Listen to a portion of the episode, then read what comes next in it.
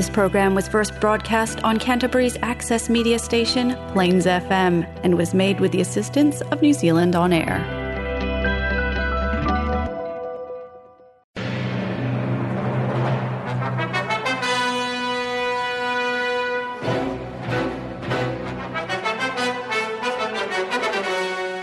باقي من الزمن.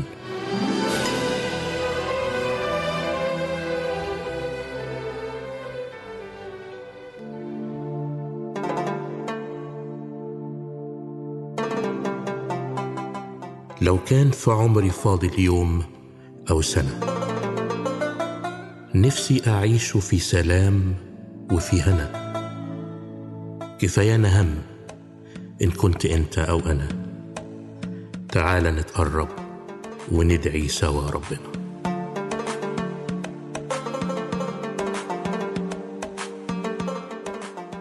باقي من الزمن، برنامج مسيحي باللغة العربية والفارسية، يعده ويقدمه بطرس مورجان. باقي من الزمن إبحار في قلب الزمن، يأخذنا إلى بحار المعرفة الكتابية والروحية. فقرات ممتعة، عظات، ترانيم، موضوعات تهمك، ودراما إذاعية في باقي من الزمن. فابقى معنا.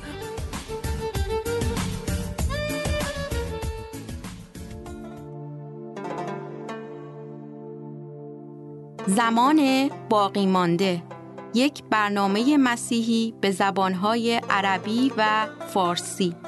حاوی برنامه‌های مسرت بخش، موعظه‌ها، سرودهای مسیحی، نمایش‌های رادیویی و غیره. با ما باشید. مستمعي الكرام، أهلا بكم معايا في حلقة جديدة من برنامجنا الأسبوعي باقي من الزمن. في حلقة اليوم تنتظركم فقرات جديدة وشيقة، تعالوا نسمع مع بعض. كان الفتى سريع الغضب حاد الانفعالات، لا يستطيع السيطرة على أعصابه، وفي غضبه يتفوه بكلمات جارحة، فأعطاه والده كيسا به مجموعة من المسامير، وأوصاه أن يدق مسمار من هذه المسامير في سور الحديقة التي بالمنزل في كل مرة يغضب فيها ولا يستطيع السيطرة على أعصابه. في اليوم الأول دق الفتى سبعة وثلاثون مسمارا في السور، لكن مع مرور الوقت كان عدد المسامير يقل، فقد اكتشف الصبي أن السيطرة على انفعالاته أسهل كثيرا من دق المسامير في السور.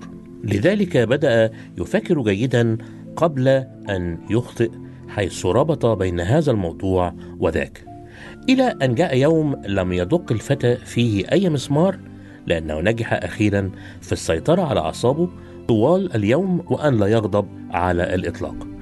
وسرعان ما أخبر والده بهذا الأمر، فما كان من الأب إلا أن اقترح عليه اقتراحا آخر، وهو أن يخلع مسمارا من المسامير التي دقها في كل مرة ينجح في السيطرة على أعصابه ولا يغضب ثانية.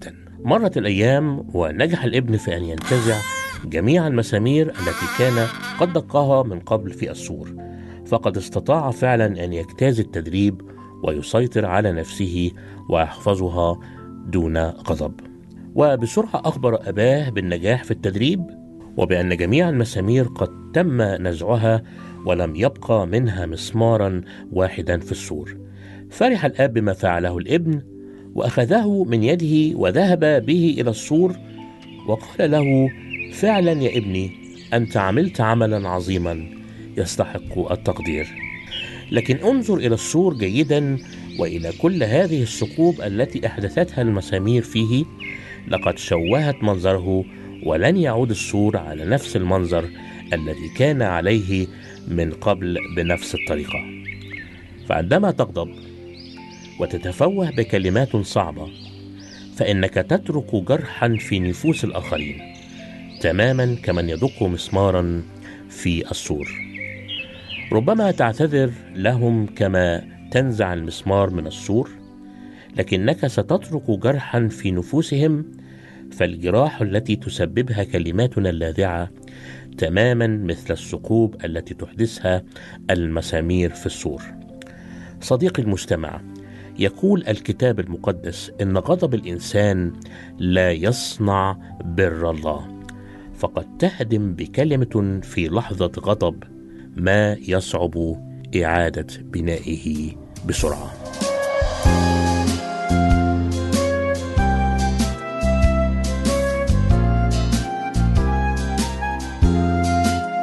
رب اجعلني أشبه ابنك يسوع، واجعل إلهي ملكه بين الضلوع. املأني من فيض السلام وارويني حتى أصير في سلوكك يسوع. رب اجعلني، رب اجعلني، رب اجعلني أشبه ابنك يسوع. رب اجعلني مثله في ذي الحياة، عبدا مطيعا باذلا حتى دماء، مستسلما لكل أمر خاضعا، حتى الصليب معلنا حب الإله. رب اجعلني، رب اجعلني، رب اجعلني أشبه ابنك يسوع.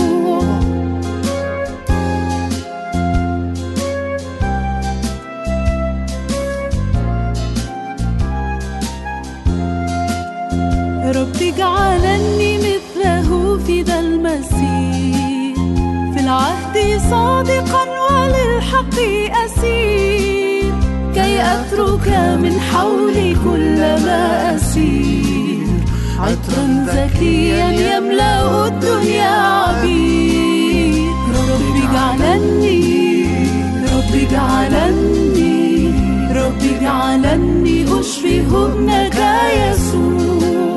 رب اجعلني أسعى في سفارتي، ليلا نهارا أطلب لأمتي، لا يملكني اليأس أو أي سأم، لكن بفيض الشكر أرجو ظلمتي. رب اجعلني، رب اجعلني، رب اجعلني أشبه ابنك يسوع.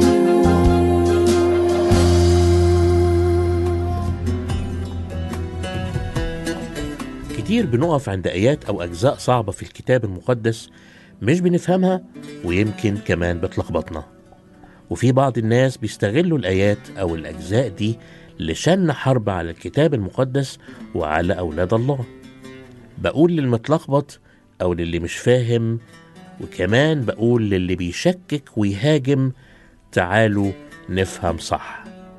في فقرة تعالوا نفهم صح، تعالوا نعرف النهاردة إيه اللي قصده يسوع لما قال الحق أقول لكم إن جميع الخطايا تغفر لبني البشر والتجاديف التي يجدفونها، ولكن من جدف على الروح القدس فليس له مغفرة إلى الأبد، بل هو مستوجب دينونة أبدية.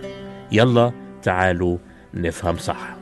تجديف على الروح القدس خطية تتجه بصفة خاصة إلى الشعب اليهودي الذين رأوا بأعينهم معجزات المسيح عندما كان على الأرض، وكان يعملها المسيح بقوة الروح القدس الذي كان المسيح ممتلئا به، فكان يخرج الأرواح الشريرة بالروح القدس.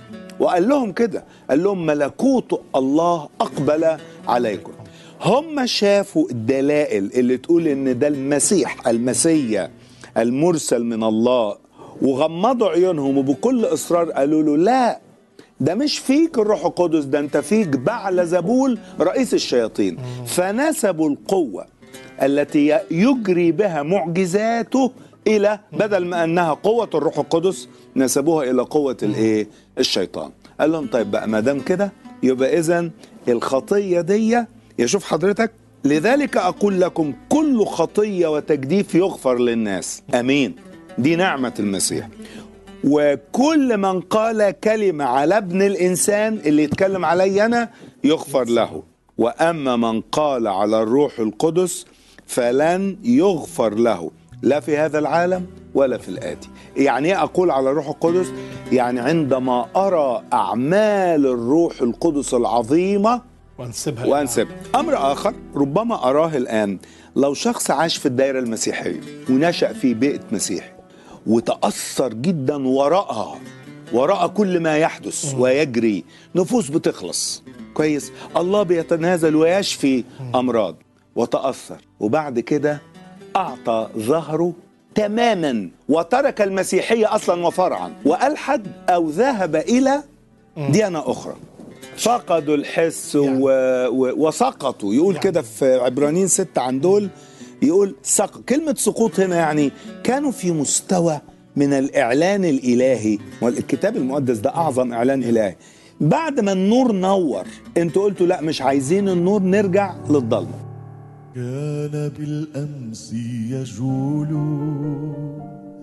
يصنع الخير العظيم وينادي بالحياة يشفي جرحنا الأليم. كان حبه عجيبا إذ أحب الآثمين، ذا لأنه يسوع قد أحب كل حين. قصة الحب العجيب قد تجلت في الصليب، قد رواها لي حبيبي ساعة الصمت الرهيب، وهو مسحوق الفؤاد وهو مجروح الجبين، قد رواها لي حبيبي بالغالي الثمين. بينما الحب يجول كان فكر الحاقدين كيف يقتل يسوع إذ أحب المذنبين، حتى تنتهي الرواية قصة الحب الثمين، حتى تكتب النهاية مات بين المجرمين. قصة الحب العجيب قد تجلت في الصليب،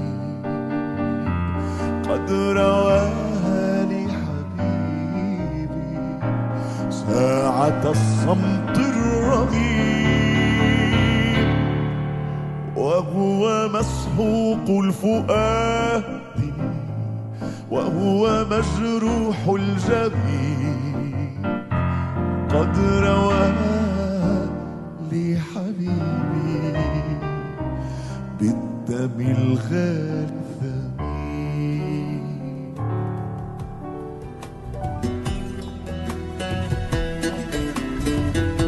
في مسألة تمييز صوت الله أنا بحب أحيانا أقول الفكرة دي، القلب والعقل والعين والودن عشان تفتكرهم.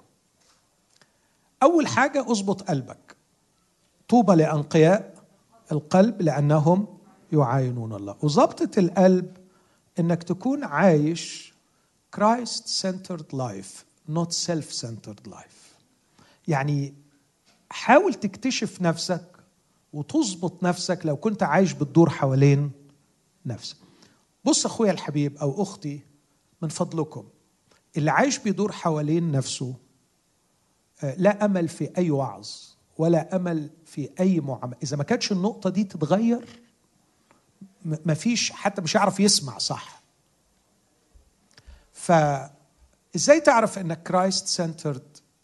فكر في الأمرين دول، هل فعلا كل أحلامك تدور حول نفسك أم تدور حول أنك تتغير إلى تلك الصورة عينها، وحول أنك تكون لك رسالة حقيقية، ميشن في هذه الحياة تتمم؟ هل أنت بتفكر تكون شجرة الناس تأكل من خيرها، ولا بتفكر تيوز كل اللي حواليك من أجل نفسك؟ إذا ما تزبطش القلب في الاتجاه ده، أنا أعتقد أنه هيبقى فيه صعوبة في تمييز مشيئة الله في أي أمر، لأن الله مهما اتكلم أنت مش تسمعه. النقطة الثانية العقل. العقل محتاج يتجدد. تغيروا عن شكلكم بتجديد أذهانكم. مين يكمل الآية دي؟ لتختبروا. كلمة تختبروا أرجوكم أحبائي ما تفهموهاش to experience to test. لتختبروا ما هي، مش بيقول لتختبروا إرادة الله بمعنى لكي to experience إنك تختبر الإرادة، لا to test ما هي إرادة الله، بمعنى إنه عندما يتجدد ذهنك بالمفاهيم الصحيحة الإلهية الكتابية يكتسب عقلك القدرة على امتحان البدائل الالترناتيفز المختلفة، فتقدر تختار منهم واحد وتقول هو ده إرادة الله. فأنت ليس دورك سلبي في مسألة مشيئة الله، دورك إيجابي، أنت اللي بتختار بناء على امتحان، بس امتحان بعقل قد تجدد.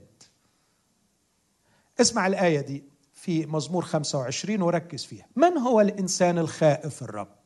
مين يكمل الآية؟ يعلمه طريقا يختاره. ده النص. مين اللي بيختار هنا؟ الهاء دي تعود على مين؟ على الإنسان. برافو، على الإنسان. فالإنسان هو اللي بيختار الطريق، بس مين اللي بيعلمه يختار؟ الرب. ده روعة الإيمان المسيحي. الله لم يدعونا لنكون روبوتس بابتس يحركنا كده، لا لا لا لا إطلاقا. يبقي لي حرية الإرادة في اختيار الطريق، بس شغلته كأب من ورايا يقول لي لا احوت كده شوية، كده هتنشن غلط، لا محتاج تظبط كده. على قد ما ودني مفتوحة لتعليمه على قد صحة اختياري، فإذا اخترت غلط this means إن ما كنتش سامع التعليم صح. يبقى بعد كده العين والودن. أنا اعتقادي إنه حدث تحول في حياتي الشخصية، إنه بدل ما عيني تبقى مثبتة على الطريق بقت عيني مثبتة على الرب. فركز على أن لا ترى الطريق لكن أن ترى الرب. يعني ثبت عينك على الرب، فكر في الرب أكثر وحاول تشوف الرب. لا تحجب وجهك عني فأشبه الهابطين في الجب. مش مهم معايا الطريق. أذكر في خبرة معينة كنت بجتاز فيها وطلعت منها بهذه القصيدة اللي بختمها بهذه الكلمات، وبقول أنه بحب أقامني وبحسم أجابني لن أخبرك أين الطريق. فصدمت وذهلت وقلت ماذا؟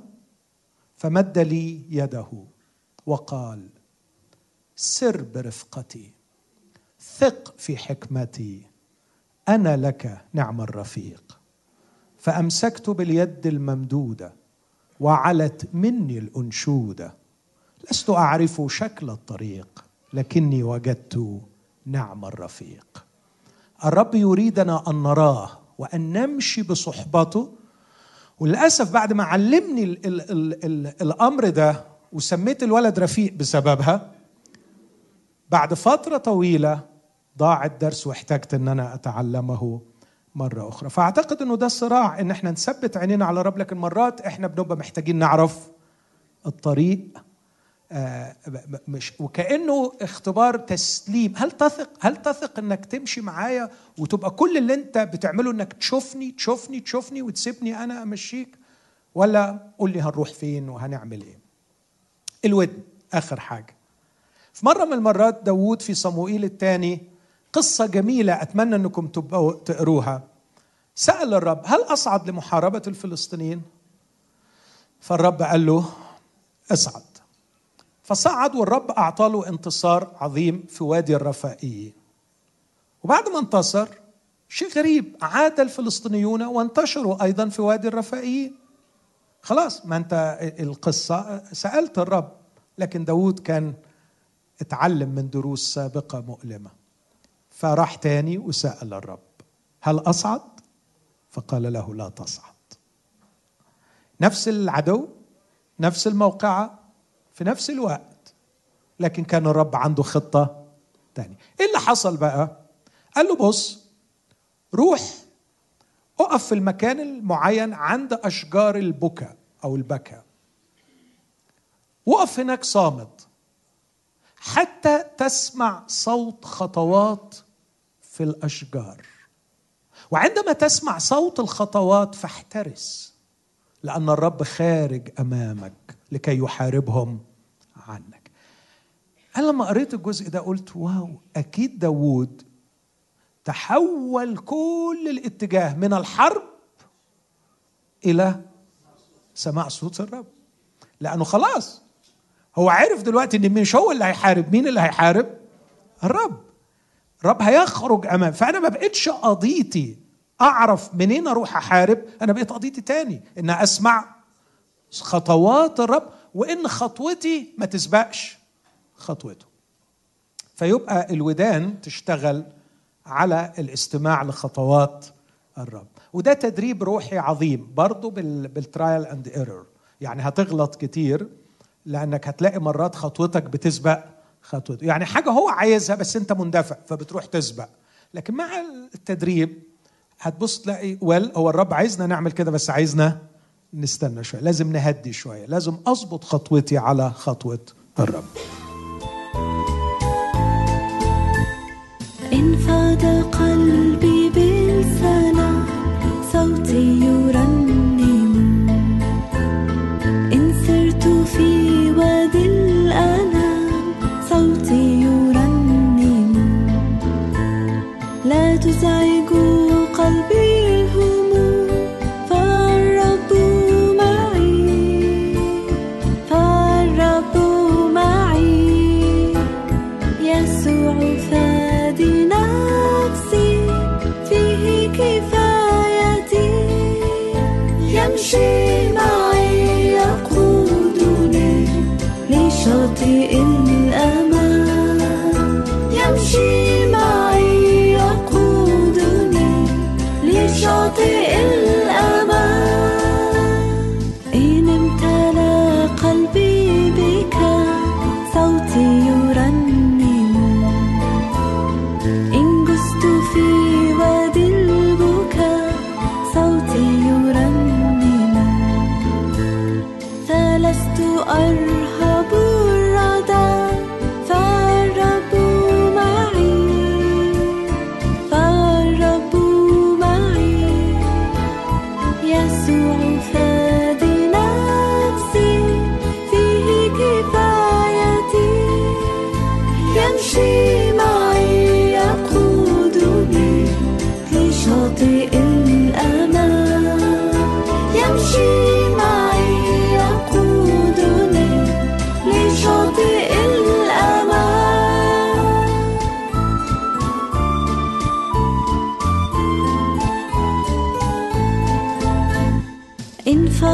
قلبي بالسرور صوتي يرنم، أبقى إلى دهر الدهور صوتي يرنم، لذاك أبقى ثابتا فالرب معي، فالرب معي، يسوع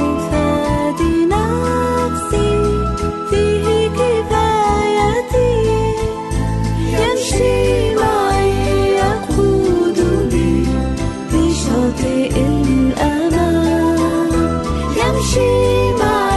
يقودني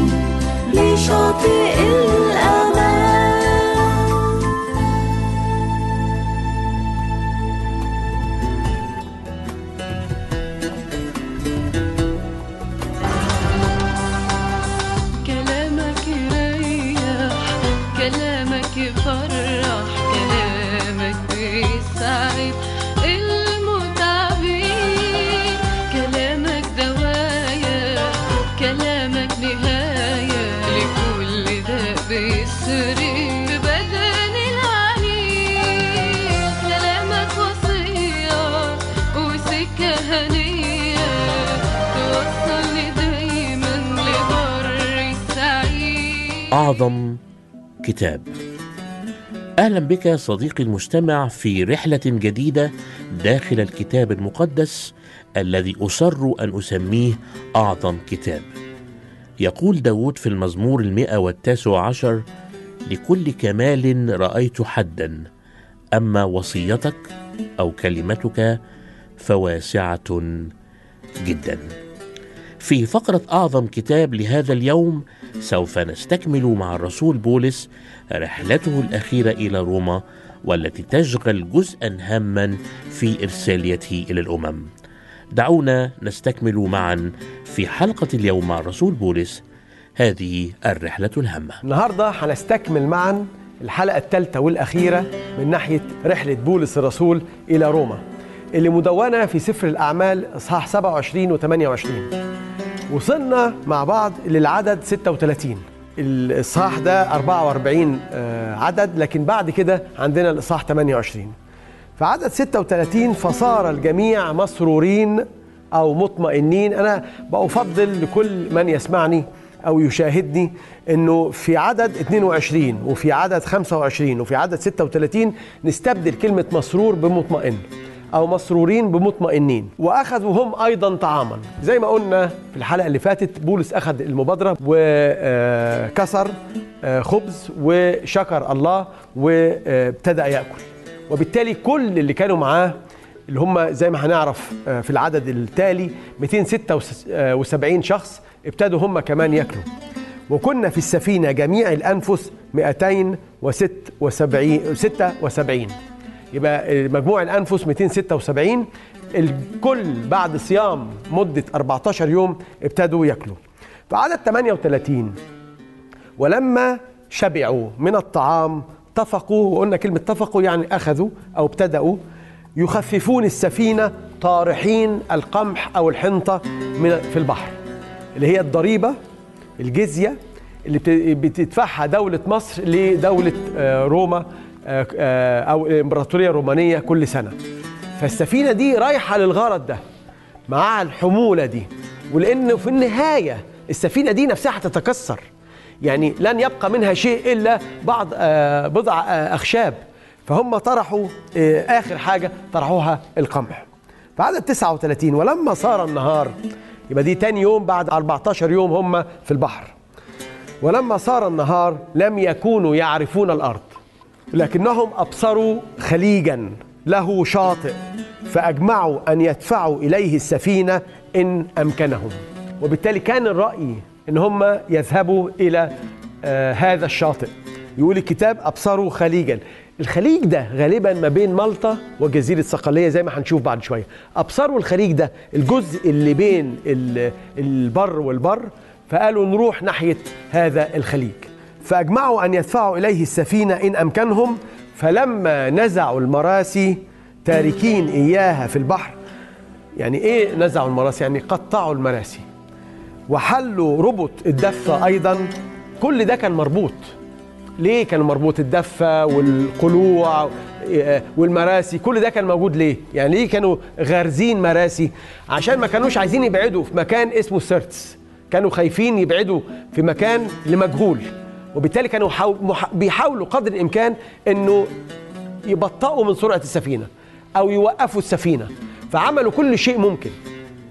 فلما نزعوا المراسي تاركين إياها في البحر وحلوا ربط الدفة أيضا رفعوا قلعا. القلع دي أقل من القلوع، يعني القلوع اللي موجودة اللي احنا هي الشراع الكبيرة، دي شروع صغيرة، يعني حاجة أصغر شوية. هم ما يقدروش يجروا بنفس السرعة القديمة مع الريح. هم بيحاولوا بس يتحركوا ناحية الخليج اللي شايفينه، لكن بأقل سرعة. وأقبلوا إلى الشاطئ اللي هم كانوا شايفينه من بعيد. وإذ وقعوا على موضع بين بحرين شططوا السفينة. الموضع ده معناه إن هم راحوا لحاجة صخرية خلاص. المواضع دي حاجات صخرية. السفينة بطلت تتحرك، مش عارفين ياخدوا أي خطوة تانية. فشططوا السفينة معناه إنه السفينة يعني كأنهم وصلوا لشاطئ. هم ما وصلوش لشاطئ، لكن ركنوها. فارتكز المقدام ولبس لا يتحرك. مقدام السفينة وقف ما بيتحركش. وأما المؤخر فكان ينحل من عنف الأمواج. ابتدى يتفكك السفينة، ابتدت تنحل، ابتدت تتفكك، الخشب ابتدى يفك من بعضه. وأما المؤخر فكان ينحل من عنف الأمواج، فكان رأي العسكر أن يقتلوا الأسرى لئلا يسبح أحدا منهم فيهرب. إيه الحكمة إن العسكر عايزين يقتلوا الأسرى؟ كل عسكري أو كل اتنين عساكر مسكين أسير والأسير ده هيهرب، لو محكوم عليه بالإعدام ياخدوا هم الحكم ده، لو محكوم عليه بالسجن عشر سنين ياخدوا هم الاتنين كل واحد فيهم عشر سنين وهكذا. فالعقوبة على الأسير الهارب بتقع على العسكر، وبالتالي كان طبعا حكمة العسكر أو رأي العسكر أن يقتلوا الأسرى. نستكمل رحلتنا بعد الفاصل.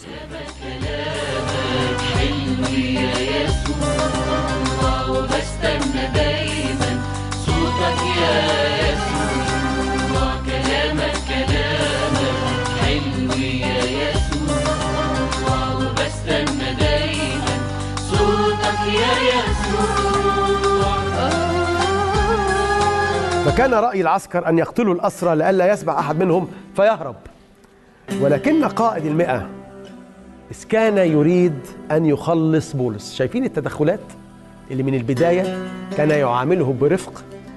أذن لبولس أكتر من مرة أنه يتدخل، يعني بولس أكتر من مرة قال له أيها الرجال بأي سلطة، أكيد هو اللي أذن ليه برضك. فهنا بيقول السبب الوحيد اللي من أجله قائد المئة أبطل مشورة العسكر دي أو أوقفها عشان أسير واحد وهو بولس، لكن قائد المئة إذ كان يريد أن يخلص بولس منعهم من هذا الرأي وأمر.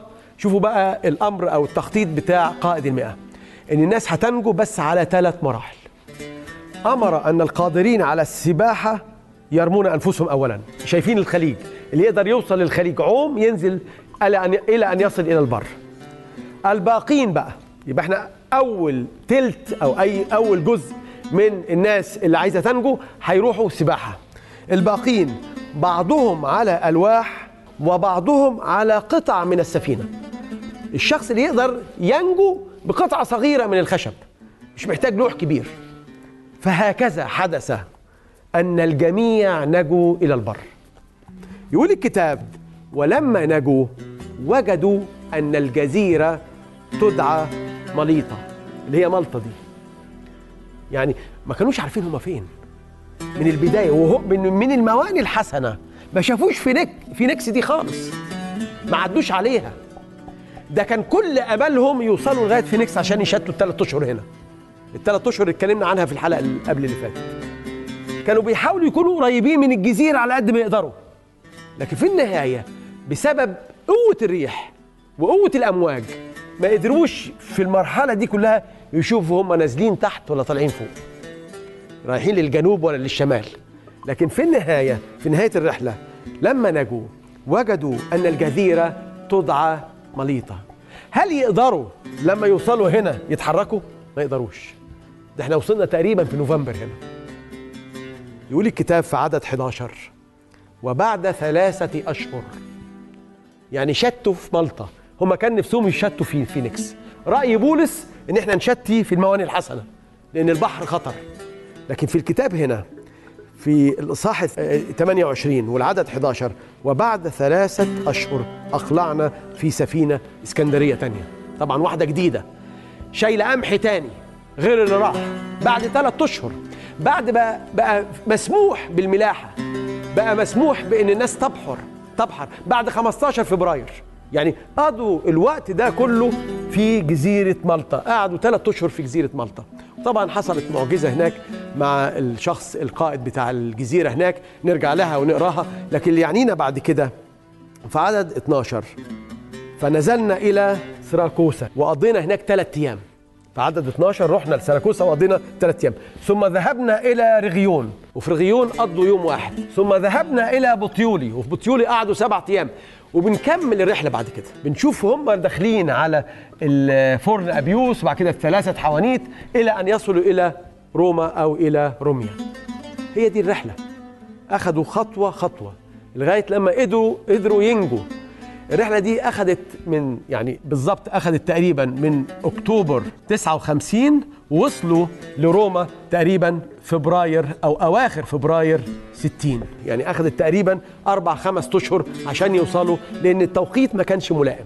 انا هقدر اتكلم معاكم شويه في الرحله دي لان هي دي الرحله الاخيره اللي مذكوره عن بولس الرسول في الكتاب المقدس. احنا عارفين من التاريخ، عندنا خمس ست سبع مصادر في التاريخ الكنسي ان بولس الرسول كان عنده رحله اخرى غير مذكوره هنا وغير مكتوبه هنا. بعض المفسرين بيقولوا اكتر من رحله لانه استشهد بعد كده بسبع سنين، سنه سبعة وستين ميلاديه استشهد بولس في عهد نيرون اللي هو نفسه توفى او مات سنه ثمانية وستين ميلاديه. لكن بولس هنا لما وصل الى روما يقول الكتاب في اخر عددين في آه سفر آه اعمال الرسل: وأقام بولس سنتين كاملتين في بيت استأجره لنفسه. ده كان حكم السجن الثاني ليه بعد السجن السنتين اللي قضاهم في قيصرية، دول سنتين جداد في روما. عارفين بولس في النهاية اتحكم عليه بإيه؟ اتحكم على بولس بالبراءة في النهاية، يعني سنتين في قيصرية بلا معنى، سنتين في روما أو في روميا بلا معنى، مفيش أي جرم، مفيش أي سبب يخليه يقعد يوم في السجن. وبولس لأنه كان عارف حجته وعارف يعني مركزه القانوني تماما، كان مصمم أنه ياخد حكم براءة. وإلى هنا نأتي صديقي المجتمع إلى نهاية رحلة اليوم، فإلى أن نلتقي بمشيئة الرب في الأسبوع المقبل أترككم في رعاية الرب. ومن الشعر المسيحي اخترت لك صديقي المجتمع هذه القصيدة فاستمتعوا بها. الرب القدوس الطاهر فوق السماوات، وعينيه كشف كل خطية أو انحرافات، يقرأ الظاهر والمتخبي حتى السهوات. وأنا ليا سنين غرقان جوه بحر الشهوات، بتنظف من بره وقلبي مليان نجاسات، وازاي ازاي متحمل خطاياي والانحرافات. يا رب يا طاهر يا قدوس دافع عني، الدنيا فردت شبكتها وبتسحبني، والشهوة قوية وجبارة وبتغلبني. انا جاي لك انا جاي لك طالب تحنيني وتشددني، وبقوة روحك تغسلني وتطهرني يا رب. النقيا طاهرا اخلق فيا يا الله، وافد بروحك داخلي، جدد سبل الحياة، طهرني من خطاياي وقد أنت خطاي، وليكن فكر قلبي مرضي أمامك يا الله. طهرني من خطاياي وقد أنت خطاي، وليكن فكر قلبي مرضي أمامك يا الله. قلبا نقيا طاهرا اخلق فيا يا الله، وافد بروحك داخلي، جدد سبل الحياة، طهرني من خطاياي وقد أنت خطاي، وليكن فكرك قلبي مرضي أمامك يا الله، طهرني من خطاياي وقود أنت خطاي، وليكن فكر قلبي مرضي أمامك يا الله. وبهذا نأتي صديقي المجتمع إلى نهاية الفقرات باللغة العربية، وسنستكمل البرنامج باللغة الفارسية.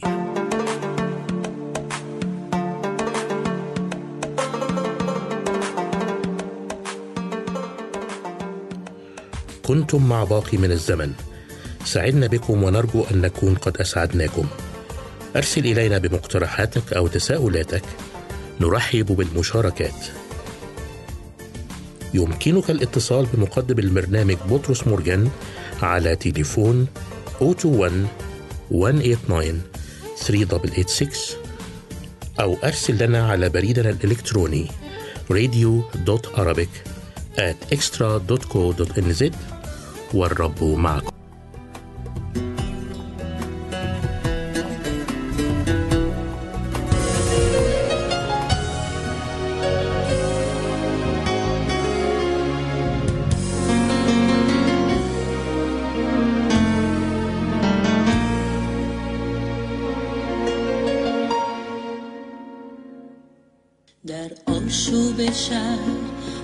گشته بودم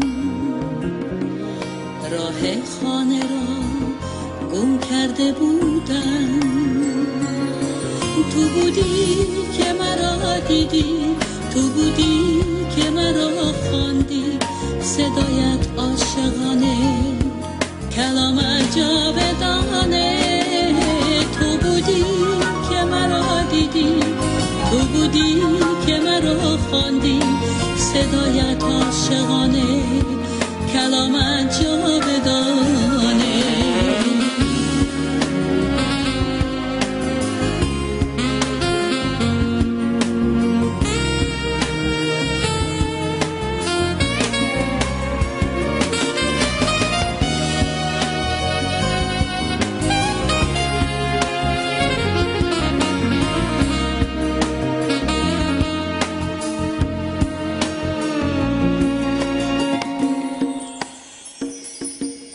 به آرامی مرا خواندی، بلغزاندی وجود من، شدم شایسته عشقت، رها کردی مرا از من، بگفتی گم نکردی ره، تو هستی هر قدم با من، ز فیضت جاودان باشم، بمونی تا ابد با من.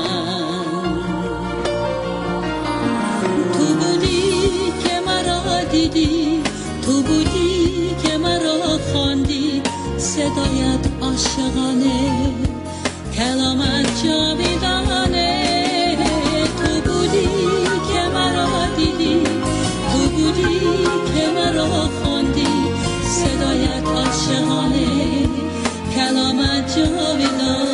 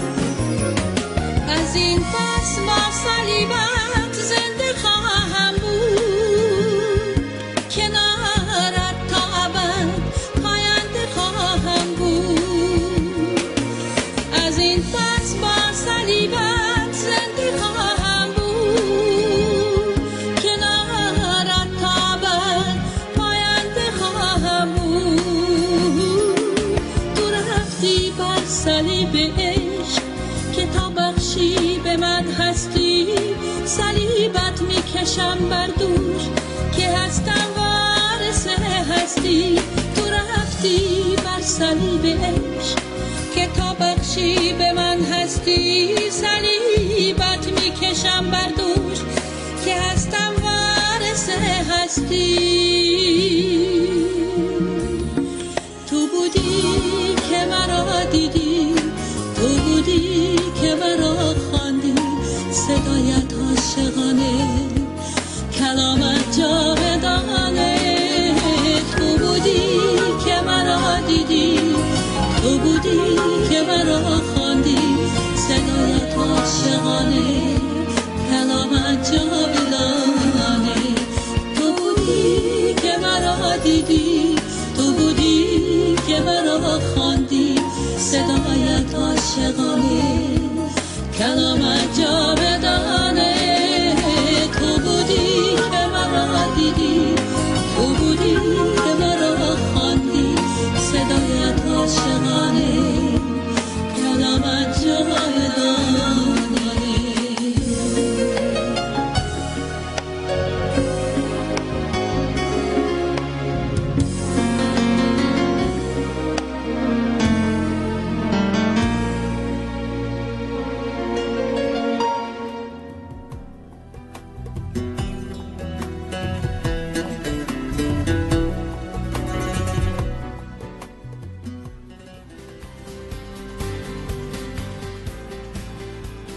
عاشقانه خدا برای زندگی امروز من و تو از کتاب دانیال نبی، بیست و هفتمین کتاب عهد عتیق چی میتونه باشه؟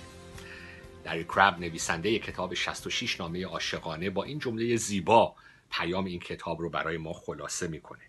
انگار که خدا داره به ما میگه Your life is off course, my plan is not. من حالا به فارسی خودم میخوام اینطوری مطرح بکنم. مسیر زندگی تو شاید الان به بیراه رفته، ولی نقشه های خدا برای زندگیت هنوز برقراره. شاید تو فکر میکنی که زندگی تو بر طبق توقعات و آرزوهای تو پیش نمیره، ولی ایمان داشته باش که خدا در کنترله. خدا نقشش رو داره بر طبق اراده و حکمت خودش در زندگی من و تو جلو میبره. میتونیم با امید زندگ... زندگی بکنیم، اسیر ناامیدی نشیم، بلکه امید داشته باشیم که حتی اگر زندگی ما زیر و رو شده، خدا با ماست، خدا حامی ماست و خدا میخواد که ما دنبال او توی این دنیا جلو بریم و برای او توی این دنیای تاریک بدرخشیم. این پیام دانیال هست برای زندگی من و تو. دانیال زمانی نوشته شده که قوم اسرائیل هر باوری که نسبت به خدا و رابطش با خدا داشته، تمام اون باورها زیر و رو شدن. قوم اسرائیل فکر میکرد که چون خدا اونها رو انتخاب کرده به عنوان قوم برگزیده، به اونها تورات رو داده، با قوم اسرائیل عهد بسته، کهانت رو به اونها بخشیده، سیستم قربانی رو به اونها داده، پس دیگه در امنیت وعده های خدا هر طوری که بخوان میتونن زندگی بکنن.